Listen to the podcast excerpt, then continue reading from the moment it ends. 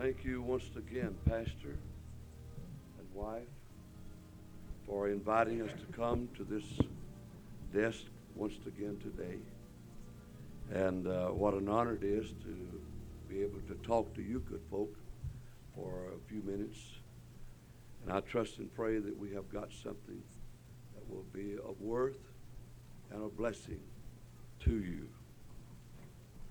I uh, I don't know if I think I caught it.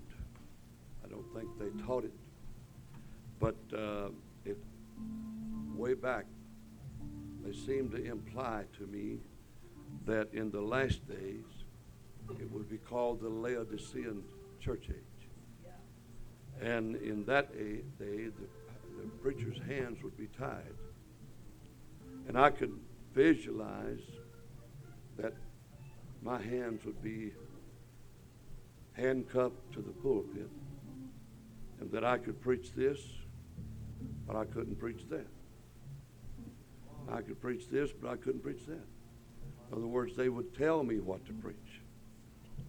And I kept waiting and kept waiting and kept waiting. And uh, I believe with all my heart we are living in the last days. We're living in the Laodicean church age.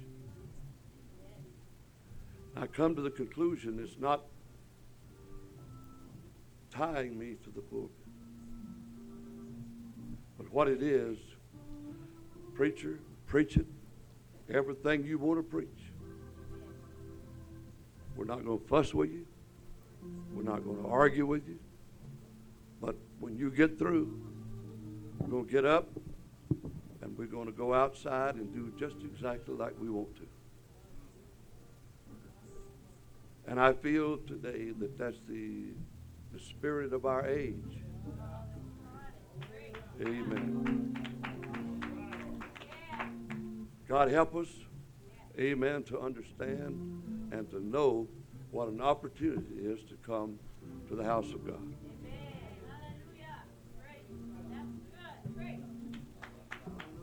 And if you are a visitor for the first time, please don't judge what you're about to hear from me uh, as, as something that would really represent.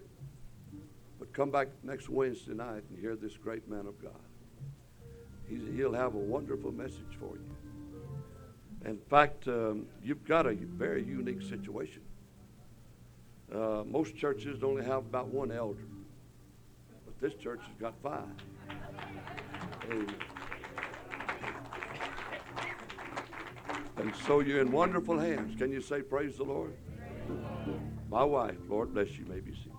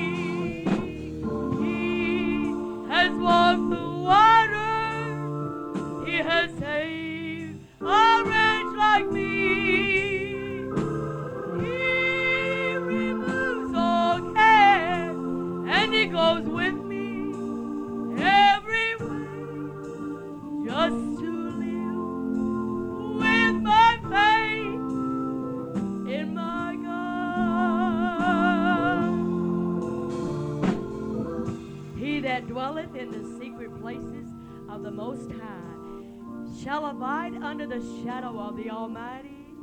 And I will say of the Lord, He is my refuge, and He is my fortress, and in Him will I ever put my trust. Oh, hallelujah.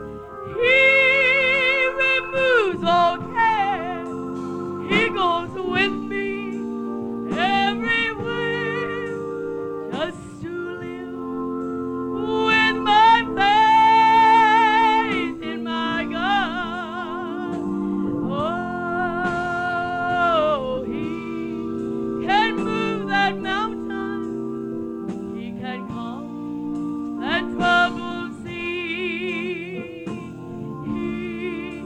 many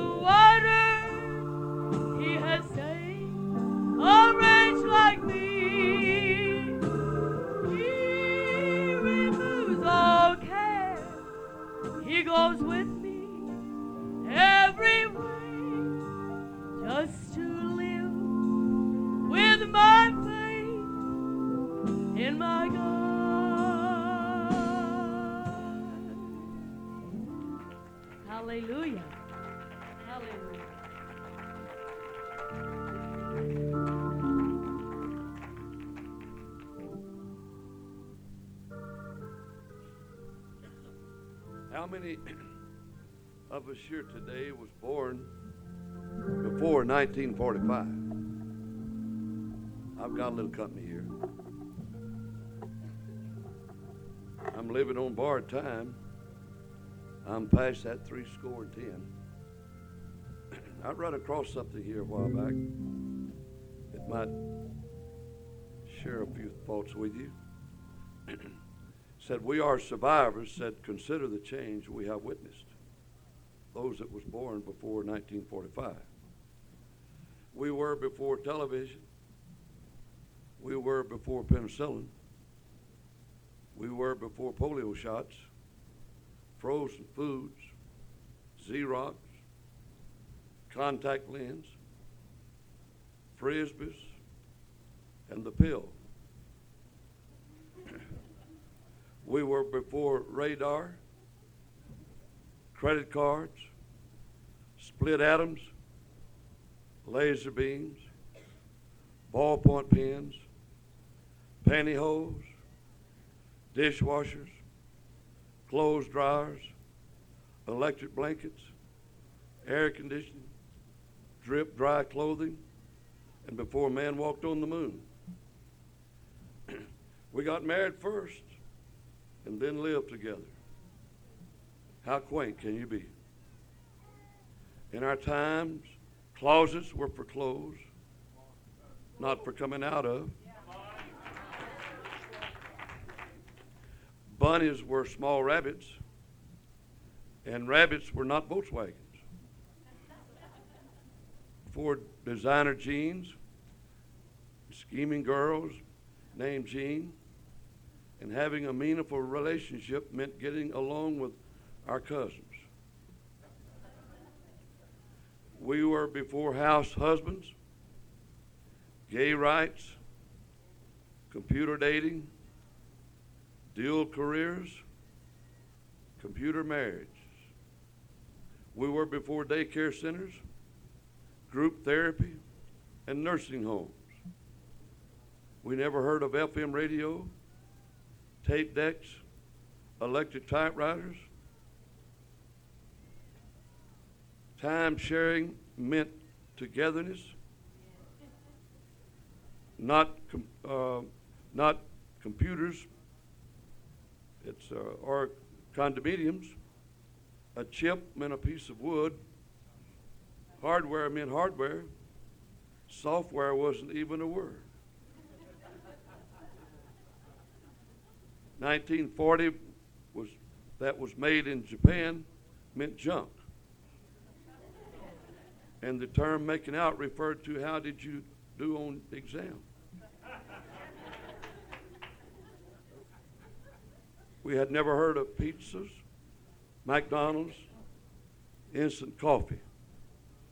We hit the scene. We hit the scene when there were five and ten cent stores, where you bought things for five and ten cents. The corner drugstore sold ice cream cones for a nickel, and a double dip for a dime. For one nickel, you could ride a streetcar, make a phone call, buy a Pepsi, or enough stamps to mail one letter and two postcards. You could buy a new Chevy Coupe for $600, but who could afford one? A pity, too, because gasoline was only 11 cents a gallon. What days, huh? In our days, cigarette smoking was fashionable, grass was mowed, Coke was a cold drink, and pot was something you cooked in. Rock music was grandma's lullaby. And aides were helpers in the principal's office. We were certainly not before the difference between sexes was discovered, but we were surely before the sex change. We made do with what we had, and we were the last generation that was so dumb as to think you need a husband to have a baby. No wonder we are so confused. And there's such a generation gap. But we survived.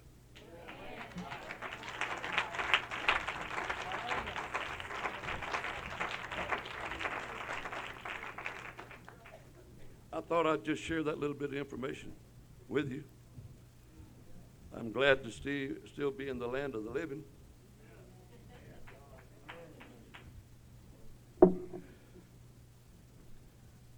I'd like to go today to, I guess, one of the saddest stories in the Bible. And uh, it's, it, it really, really should grip our hearts think what's awaiting for us if we don't prepare to meet God. Turn with us today to the book of St. Luke. We start reading it tonight at the 16th verse, pardon me, at the 19th verse, and we'll conclude at verse 31. I cannot tell you how much I appreciate the invitation. I'm sorry, Luke 16. Thank you. Uh, Luke chapter 16, and we start reading at verse 19.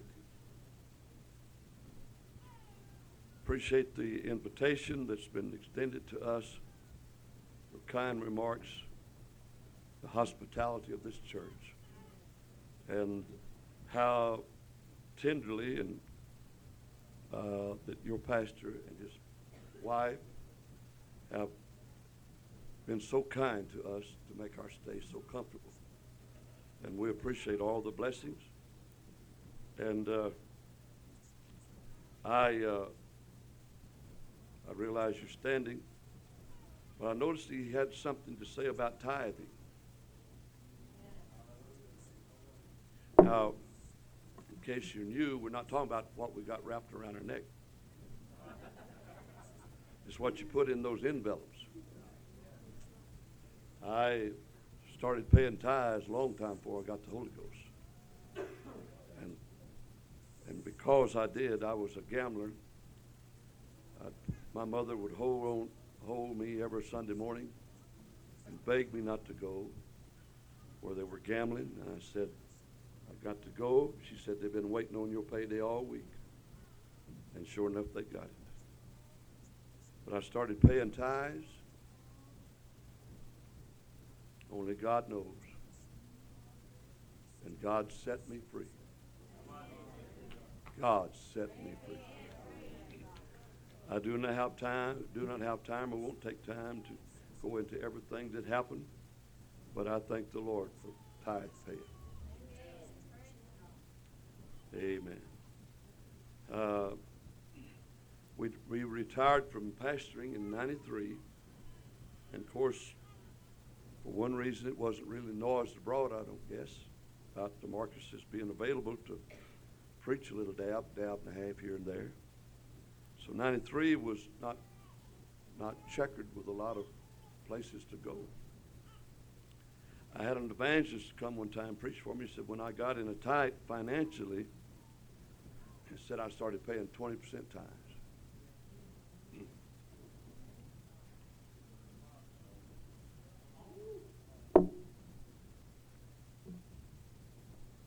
Kind of, kind of silent, isn't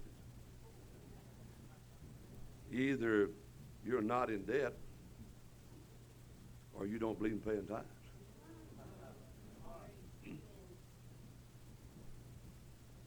And so I told the Lord, I said, Lord, I said, if you will open up doors for us to preach, I said, uh, I'll pay you 20% on my offerings. And guess what? I've been busy as much as we possibly could make. And I, I want to assure you that um, if you don't pay tithes, it would be dangerous to let you into heaven, although you won't get there. Because if you'd steal from God here, you would sure enough steal, steal the, the gold off the streets in heaven.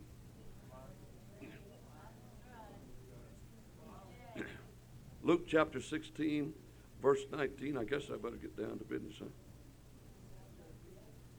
The law and the prophets were until John. I'm, I'm sorry, 19. There was a certain rich man which was clothed in purple and fine linen and fared sumptuously every day.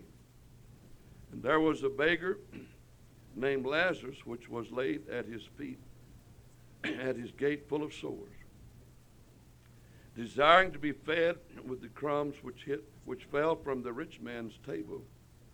Moreover, the dogs came and licked his sores.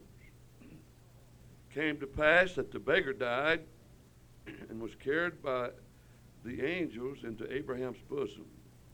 The rich man also died and was buried.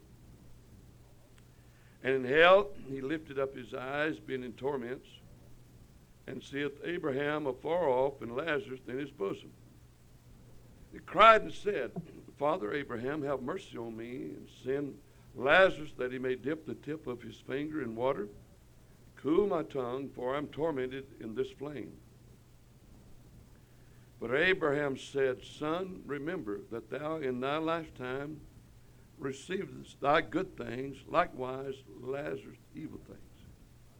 But now he is comforted, and thou art tormented. And beside all this, between us and you, there is a great there is a great gulf fixed, so that they which would pass from hence to you cannot, neither can they pass to us that would come from thence. Then he said, I pray thee, therefore, Father, that thou wouldest send him to my father's house. For I have five brethren, that he may testify unto them, lest they also come into this place of torment. Abraham said unto him, They have Moses and the prophets, let them hear him. Yet let them hear them. He said, Nay, Father Abraham, but if one went unto him from the dead, they will repent. Abraham said unto him, If they hear not Moses and the prophets, neither will they be persuaded, though one rose from the dead. Father, thank you for this beautiful day to serve you, this beautiful sanctuary that has been prepared for our comfort and for our well being. It is very conducive for your presence alone.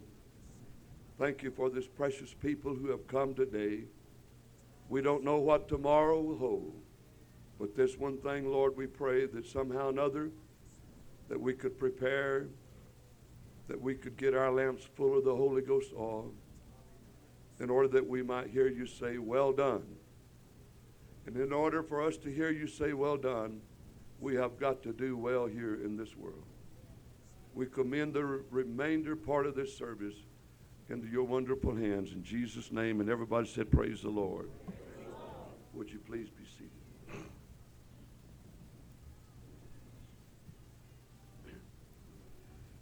I'd like to read an, another scripture or two. You don't have time probably to turn. But 1 Corinthians 1 and 21, it pleased God by the foolishness of preaching to save them which believed. You notice it's not foolish preaching, but by the foolishness of preaching. there is a process that has to take place in, in an individual, whether you're going to heaven or whether you're being trained for a position or calling would be a better way to put it. Put it. The ministry is something that's very, very unique. we just don't up and decide one day that we want to be a preacher. There is there is a chain of events that takes place.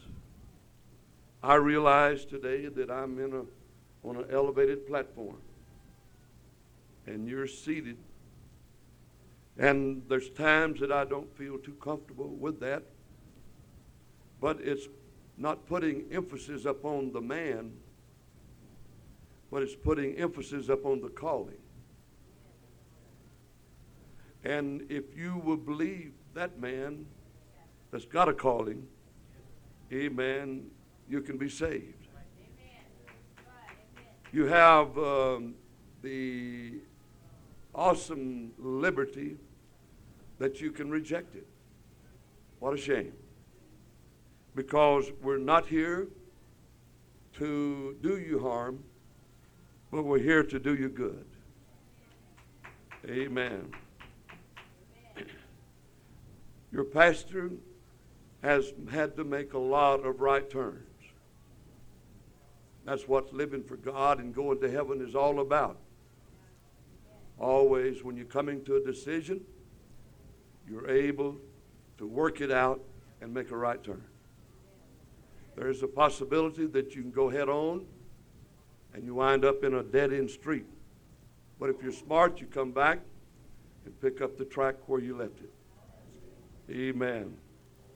And uh, there are situations, experiences, battles, trials, temptations that you never know what a man of God goes through.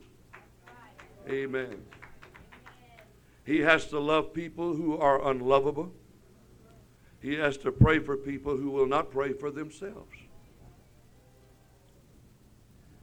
And you put all that together and you call that a pastor. Amen.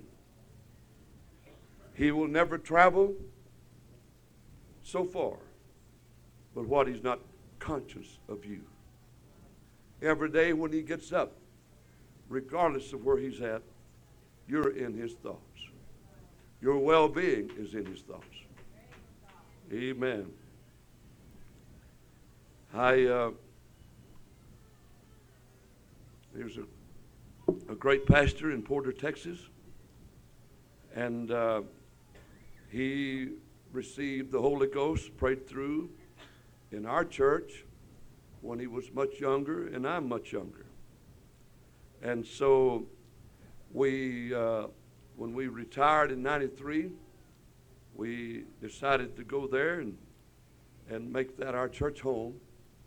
He said, The reason why I want Sister Marcus to come is that uh, I want her to come and take care of all the music, the organ, the piano, and the choir and said the reason I want Brother Marcus to come is because said when I was a young preacher under him, said he he worked on me and he tried to work on all the rough spots on me.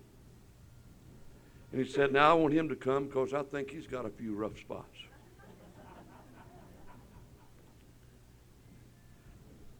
And uh, good part about that, you can call area code 281 354 1780. That's what I wouldn't sound right. You can ask Reverend Jerry Green, where's that feller called Marcus? And he'll tell you where I'm at. I said all that to say this. It's good for my pastor to know how to pray for me.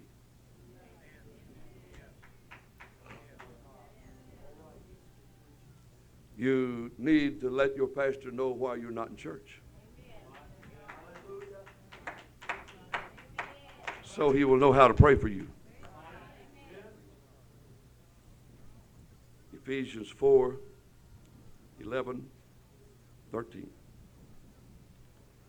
Paul, Paul, and Paul is writing, he gave some apostles, some prophets, some evangelists, some pastors and teachers for the perfecting of the saints, for the work of the ministry, for the edifying of the body of Christ. Listen to this till we all come in the unity of the faith and of the knowledge of the Son of God unto a perfect man, unto the measure of the stature and the fullness of Christ. What, what a message in that verse 13. What a message. I would like to define preaching for you. It's expounding the Word of God. It's to advocate earnestly it's to deliver a message from God, it's proclaiming the good news, is God's message to mankind. Throughout the history of the world, preaching has been very, very effective and has accomplished its purpose. For instance, Jonah did not want to go to Nineveh, he went in another direction.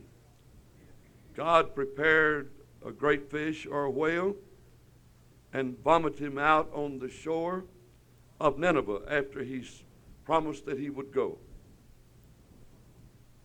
He uh, went down the streets of Nineveh crying, Yet 40 days and Nineveh shall be destroyed. Yet 40 days and Nineveh shall be destroyed. Yet 40 days and Nineveh shall be destroyed. destroyed. No promise, no compassion, no love, just judgment. Just judgment. Those heathen folk decided that maybe they could change God's mind. The pastor had no love for them or the preacher. He just had judgment. But they did not fall out with God. They said, even though that man might be telling the truth, there's a chance that maybe we can get the heart of God. And you know that they did. Then David is a king on the throne. He had the authority and the power to cut people's head off. David, you know, had fell in sin. And long come the preacher I want to ask Nathan when I get there, what was your thought standing there with your long bony finger on a king's nose? And when he had given the parable of the rich man taking the poor man's one little ewe lamb and, and killing it, David said, Where is that man? He's got to die. And the man of God, facing any, any willing to face all consequences, he said, You're the man. You're the man. The Bible said that David crawled off of that throne and began to repent before God. What an awesome message. Philip, after the day of Pentecost, went down to Samaria and began to preach Christ unto them. And the Bible said, if you read in Acts the fifth, eighth chapter, Bible said that there was great joy come to that city because a preacher had come and started preaching. Amen. I uh, I have had a few people in my lifetime of living for God and preaching the Word of God to come and repent of their sins and get the Holy Ghost.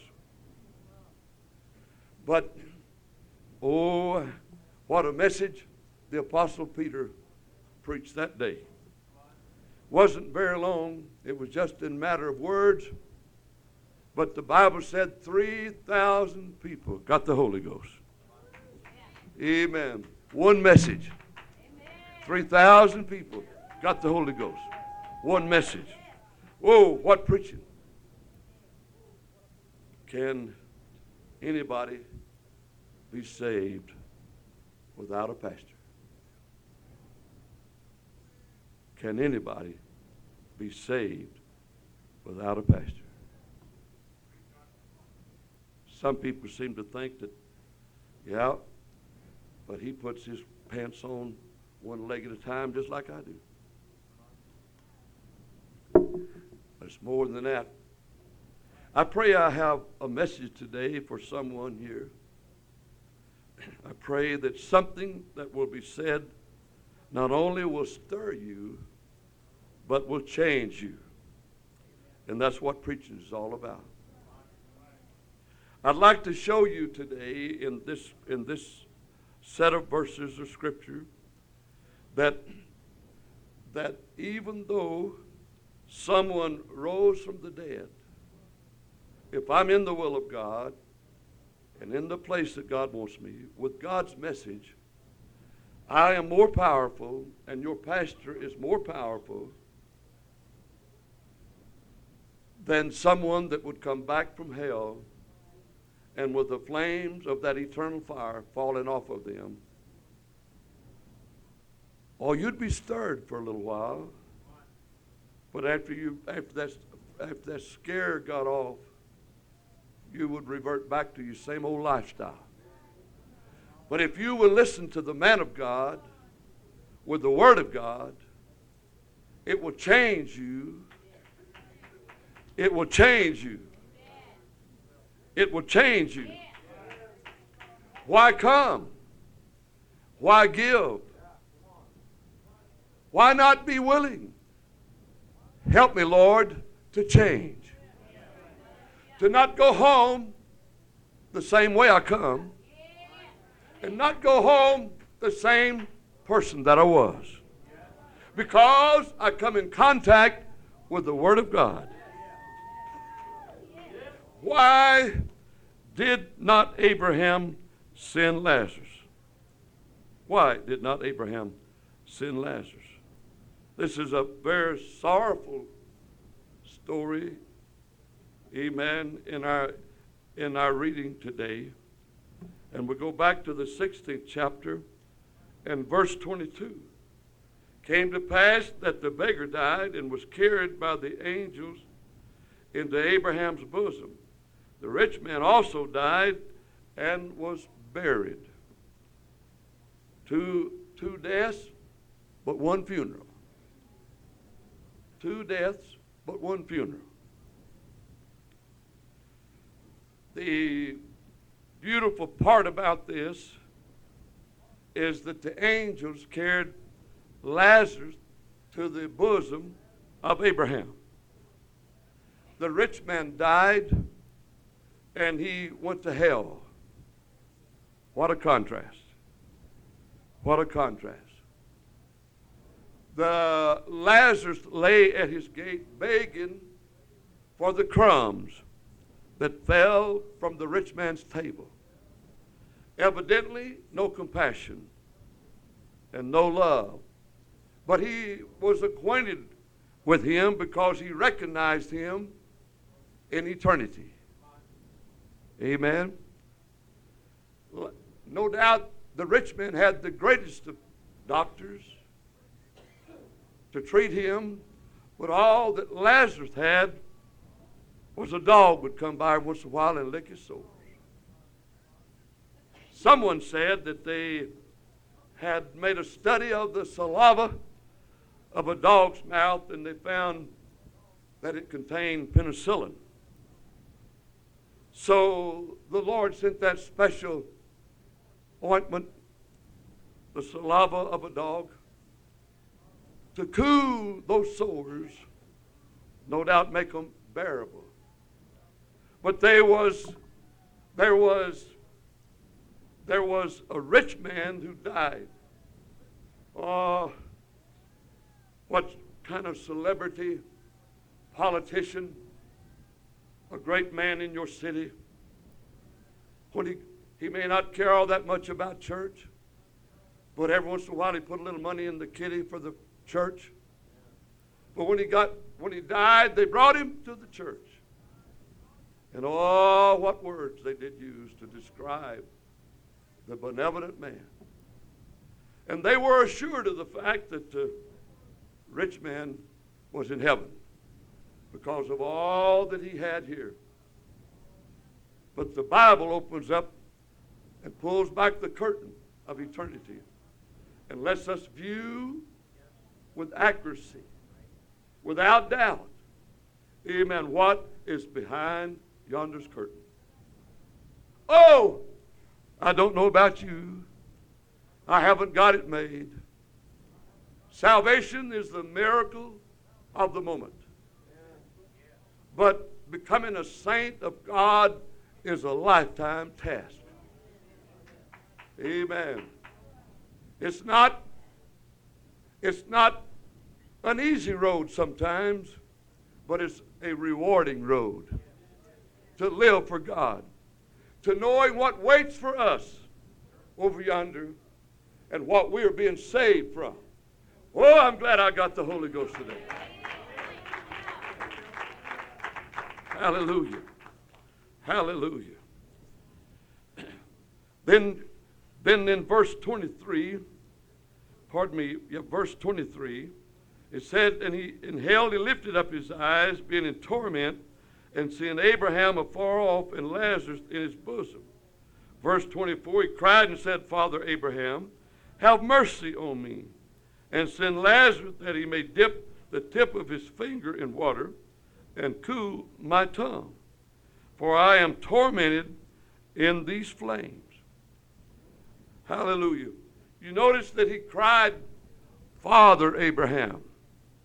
Tells me that evidently he must have been a Jew.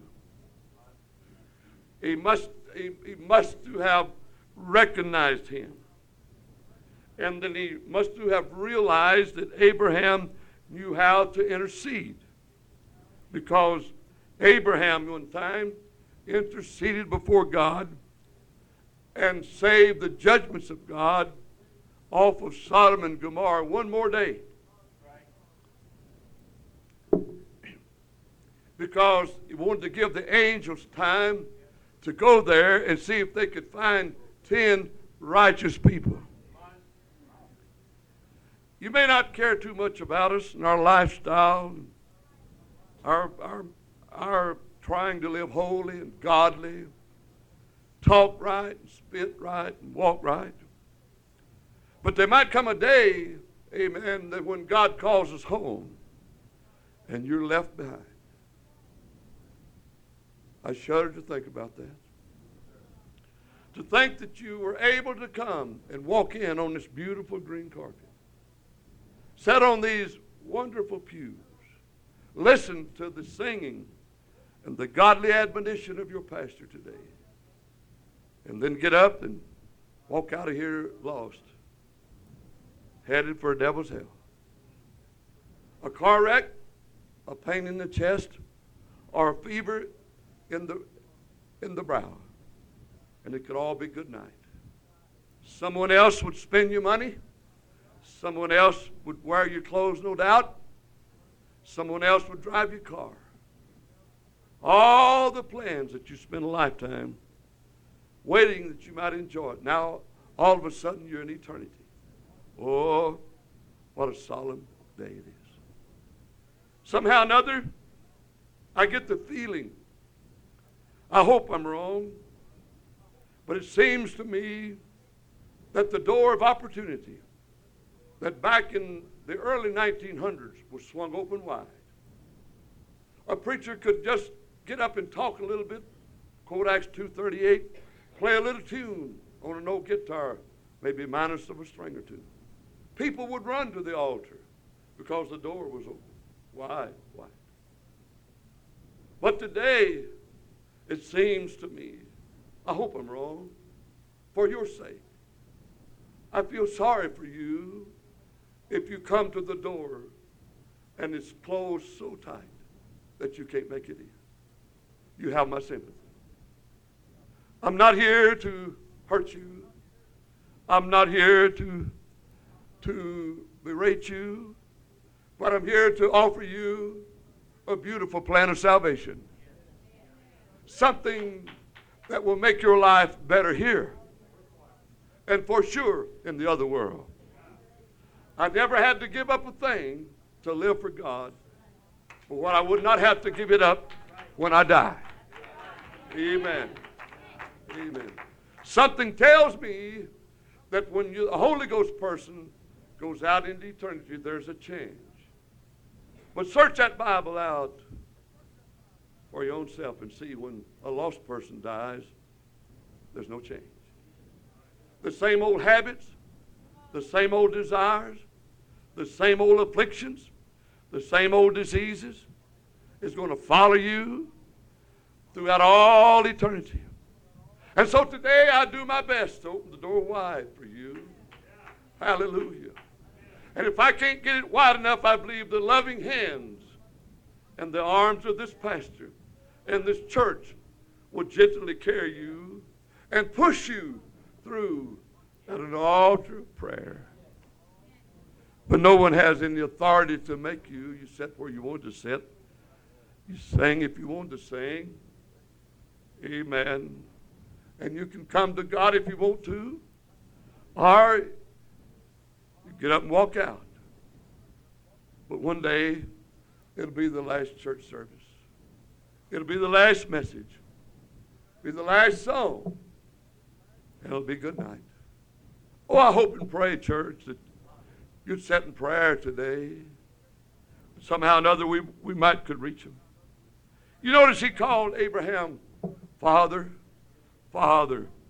Abraham called him son, son. He must have had, you know, been really touched by the scene. He, it seems that, you know, he had such compassion for him that uh, he, he did not call him, you old hard hearted, God rejecting sinner. But he said, son, son. It really makes a difference when you start living in eternity. Oh, it seems to me that it can't be much longer. What a hollow place, not a hallowed, what a holler sound will be, what vacancy will be in this city. When that angel puts one foot on land and one foot on the water and blows that trumpet and declares that time shall be no more. The church is already gone. It's there in the presence. Ah, uh, they may not think too much of us today. But what about when we're gone? Going to realize who we were and what it was all about. There won't be no need of calling up the pastor because he won't, he won't answer. There won't really be no need of you running to this church because there'll be a, an emptiness. One of, the, one, of the, one of the saddest places to be in eternity Without God, without God, there is a, there is a void. There is a vacancy. You cannot go nowhere in this world where He's not. And when that is gone, when the church is gone and his presence is gone. What a tormenting, tormenting spirit it will be.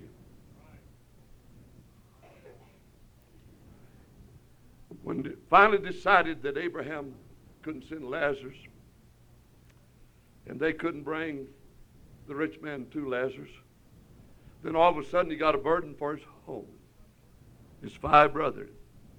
He said, Would you please send Lazarus back and let him preach to my five brothers that they would not come to this place? Oh, you've got someone there today screaming and crying and suffering and dying, but never dying. And you're lost here today. They're screaming, Brother Marcus, warn them not to come to this place. Warn them not to come to this place. Warn them not to come to this place. Abraham said, though, if one rose from the dead, they wouldn't believe. He said, if they won't believe Pastor Elder and his invited guests to stand this pulpit, they wouldn't believe though one rose from the dead. Can you think about how impressive that would be?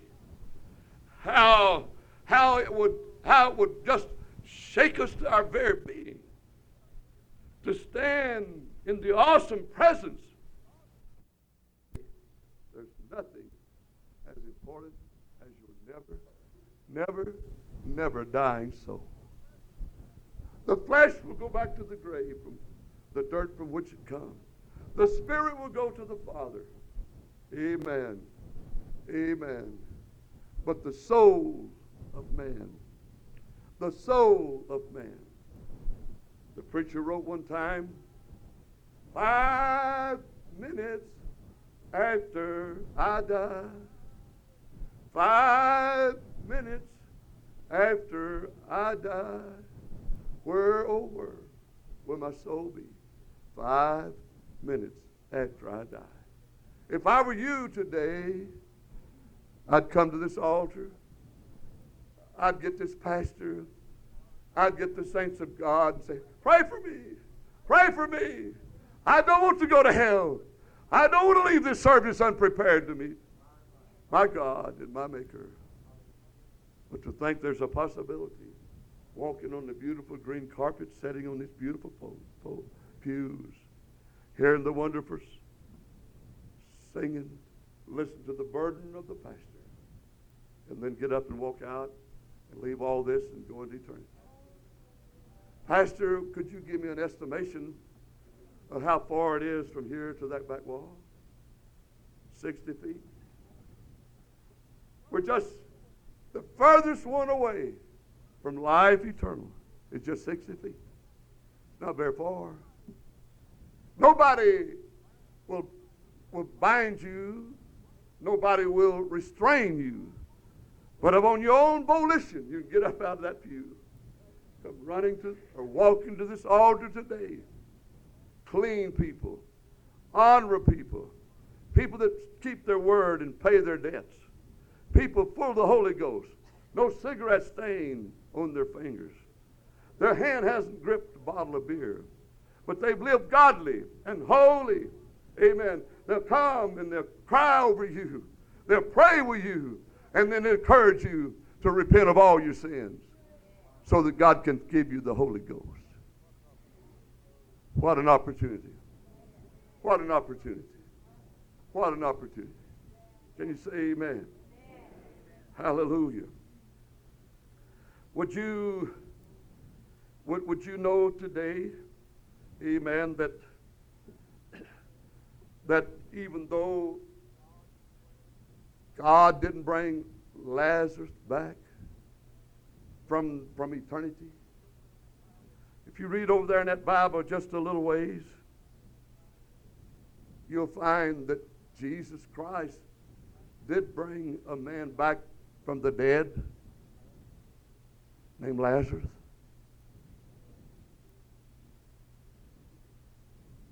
Did you get that? The rich man said, There'll be a revival in my home if Lazarus will go back from Abraham's bosom. He just knew it would. But according to the scripture, said no, said they'd be scared for a little while. They'd have, they'd have bad dreams at night and jump up screaming, crying, I don't want to go to hell, but after the scare's over, you'd fall right back in. Isn't it, isn't it strange that every year, around the first year, we make new resolutions? If, no, if, you know, if we'd go back and we'd make a, a record of all those, we'd go back and probably make the same ones every year, every year, but never keep them. You've got to have purpose to live for God. You've got to have a desire to live for God. Not only, not only do I want to go to heaven and be with the Lord Jesus Christ, but oh God, I don't want to go to a devil's hell. Hallelujah. Hallelujah. It's not just a ticket to escape the flames of hell, but it's so rewarding to think what's waiting for us over yonder. Woo! The throne. Hallelujah. Hallelujah. Walking down streets of gold. Oh, to the marriage supper that'll last for a, a thousand years. You talk about a banquet. Hallelujah. I don't know why you could stay in this world and not be touched. And not be touched. Brother, Brother Elder, I don't know how, how this could fit into this, but it might be that my age, I don't really know. It could be the nearness of the rapture of the church. I don't really know. And then I've seen people in my time, amen, I, have watched them as they held on to the pew in front of them. And I've actually watched their knuckles turn white. I've watched their face contort and twist when conviction hit them. Oh God, when conviction hit them, they saw and they witnessed reality. And I've actually seen so in the spirit that carnal hand that cigarette stained hand, that beer drinking hand, that life of sin hand seemed to be reach up and get a hold of the nail printed hand and say, Not tonight. Not today. Consequently, I have begged God, give me something, Lord. Let me preach eternity longer than I've ever preached it. Let me preach heaven sweeter, kinder, more lovable than I ever have.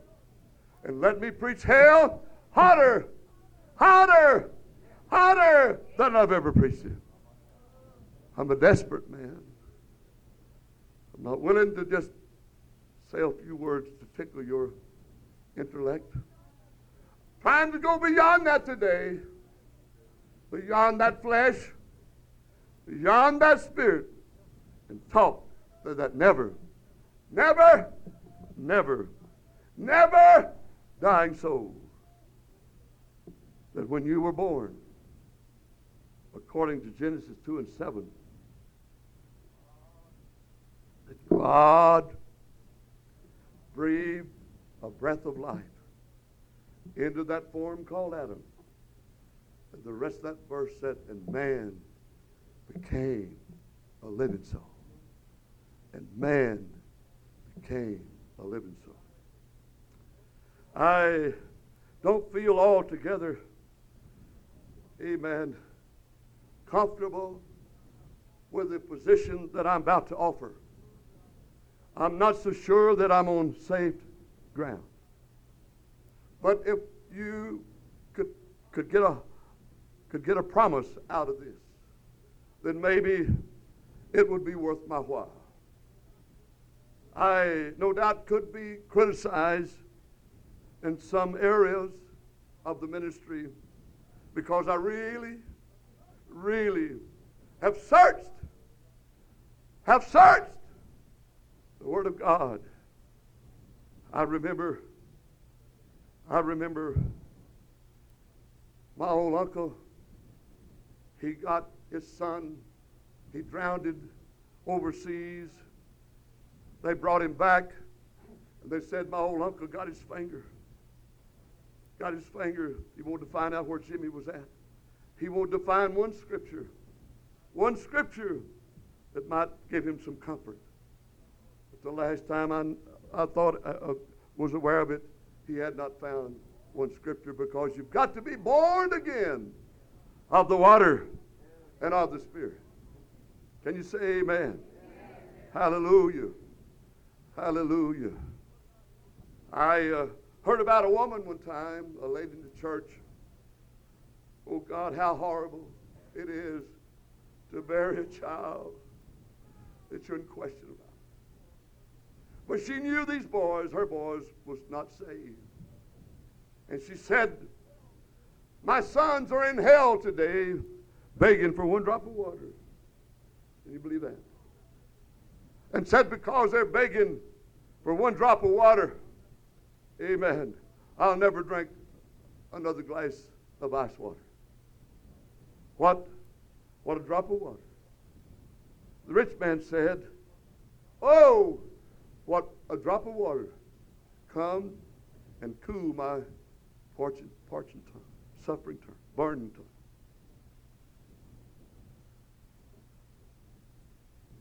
Drop of water. Drop of water.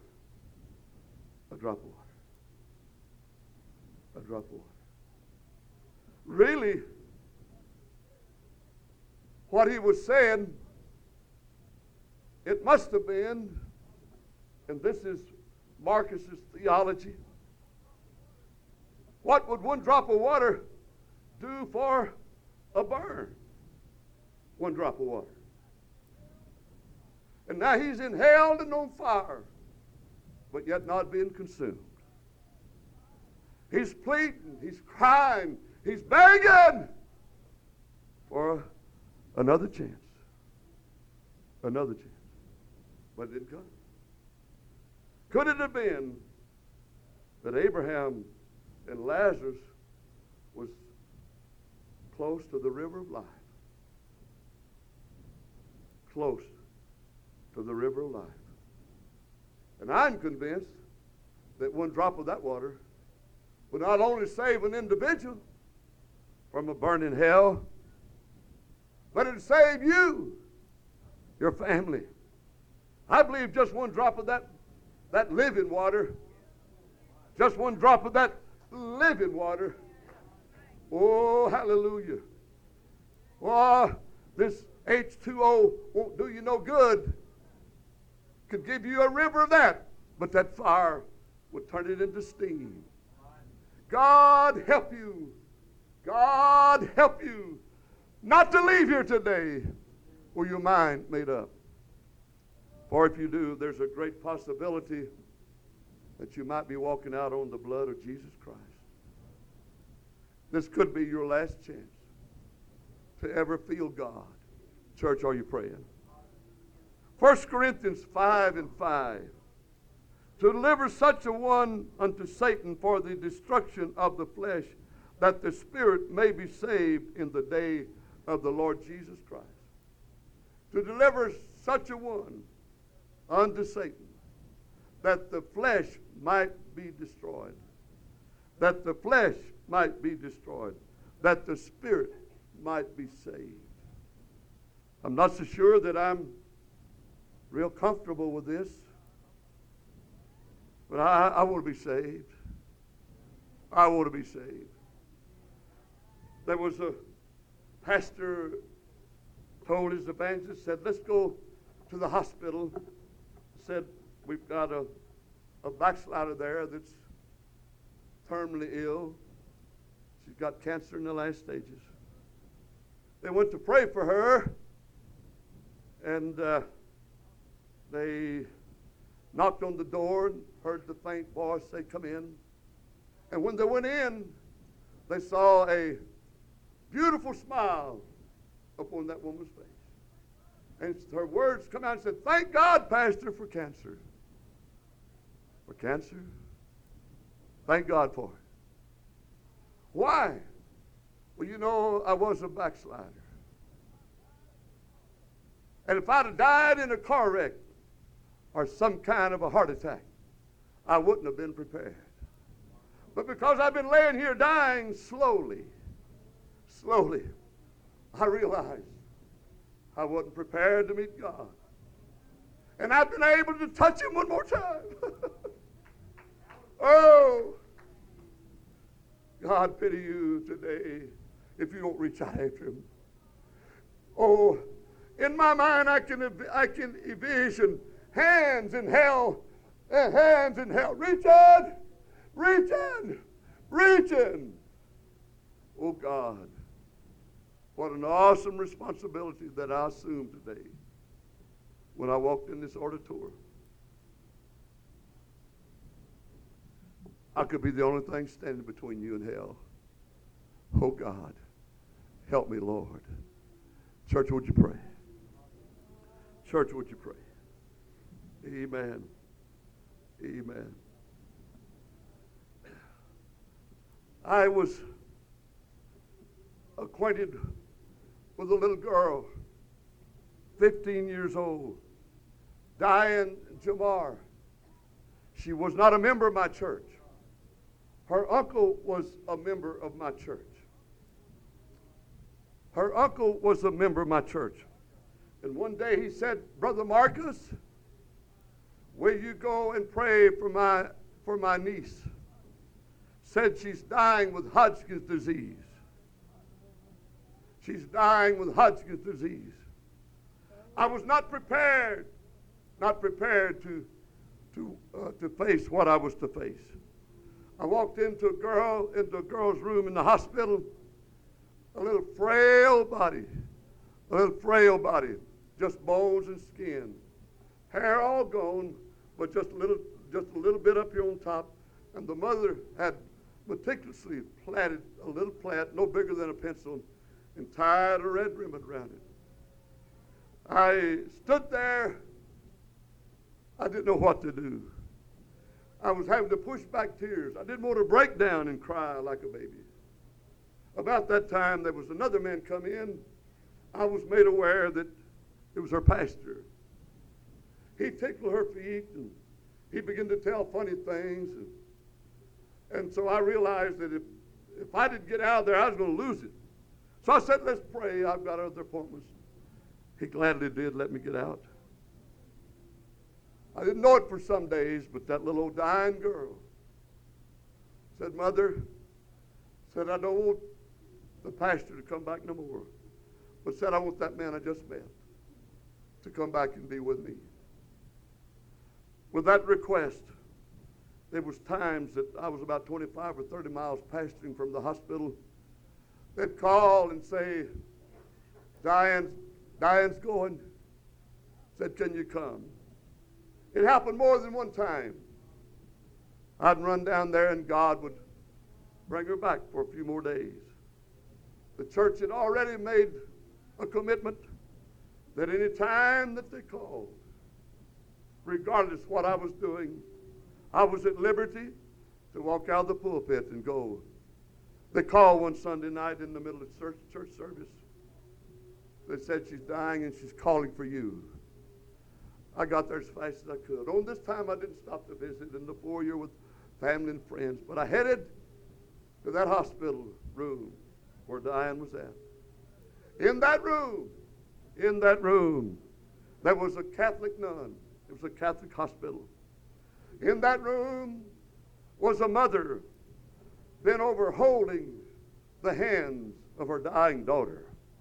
At the foot of the bed was Uncle Bob reading Psalms 23. And I saw her lips moving. I saw her lips moving. I put my ear right down over that, right down over her lips. I never, never, never shall forget. She said, Brother Marcus, save me. Save me. Save me. On that cold floor, I fell down. And I began to reach. And I began to hold. And I began to want to hold on that girl to keep the death from pulling her out of our hands. But death would not be denied. It already engulfed that little girl.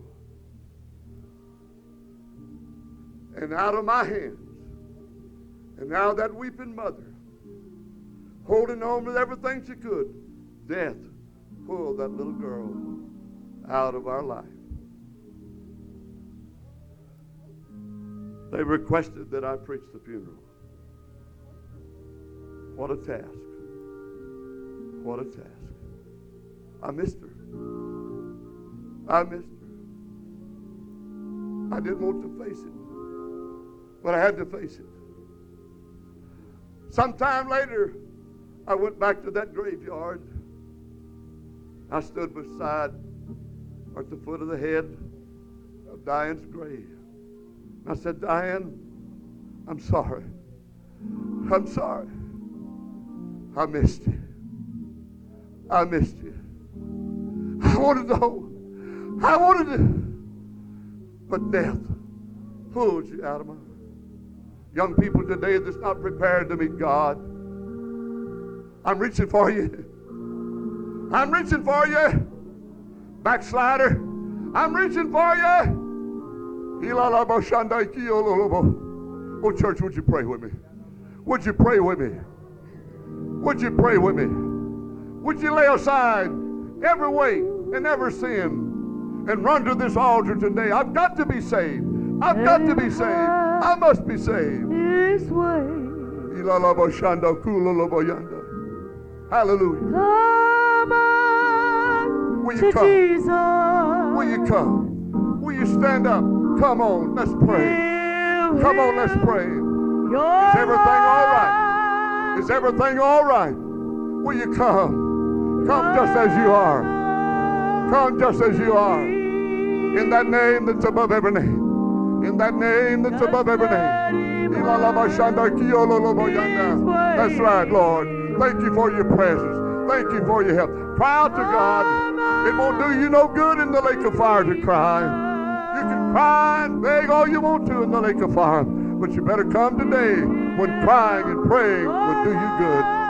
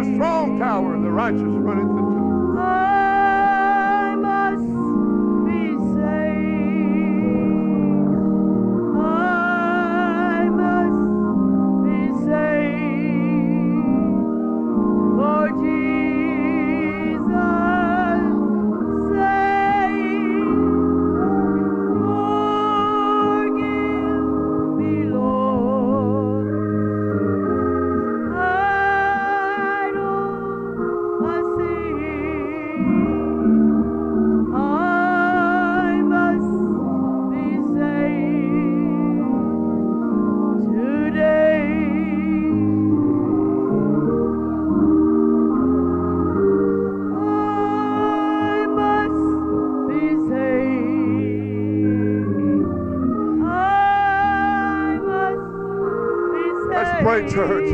Let's pray, church. Hungry hearts, eternity bound, are weeping at our altar today. Oh God. Oh God.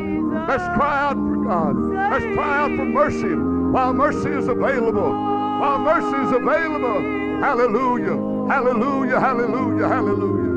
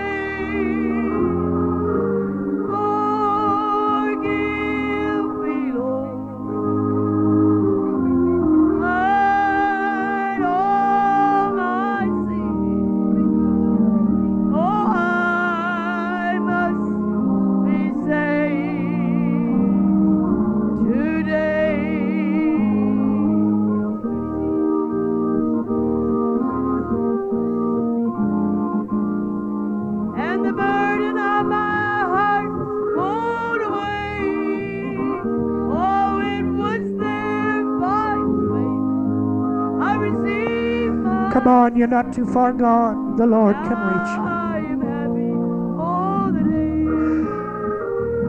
Ah, He can reach you. at the cross where I'm He can reach you. Believe Him today. burden of my heart rolled away. Believe this man of God today.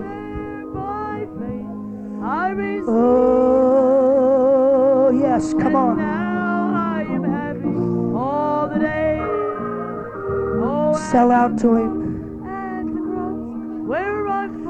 Lay that sin on the altar right now. Lay it down. Lay it down. He'll give you deliverance over it. Put it on this altar. He'll give you deliverance over it. Put it on this altar. Put it on this altar. He'll give you deliverance over it. Come on, come on, come on, come on. away. Oh, was there by faith. Jesus. I received my son. He'll set you free. Now I am happy all the day. Oh, at the cross, at the cross, where I first saw, and the burden of my heart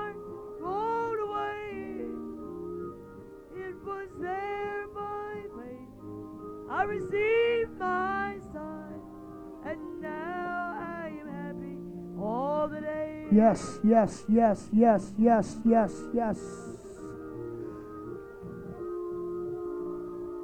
Yes, yes, yes, yes, yes.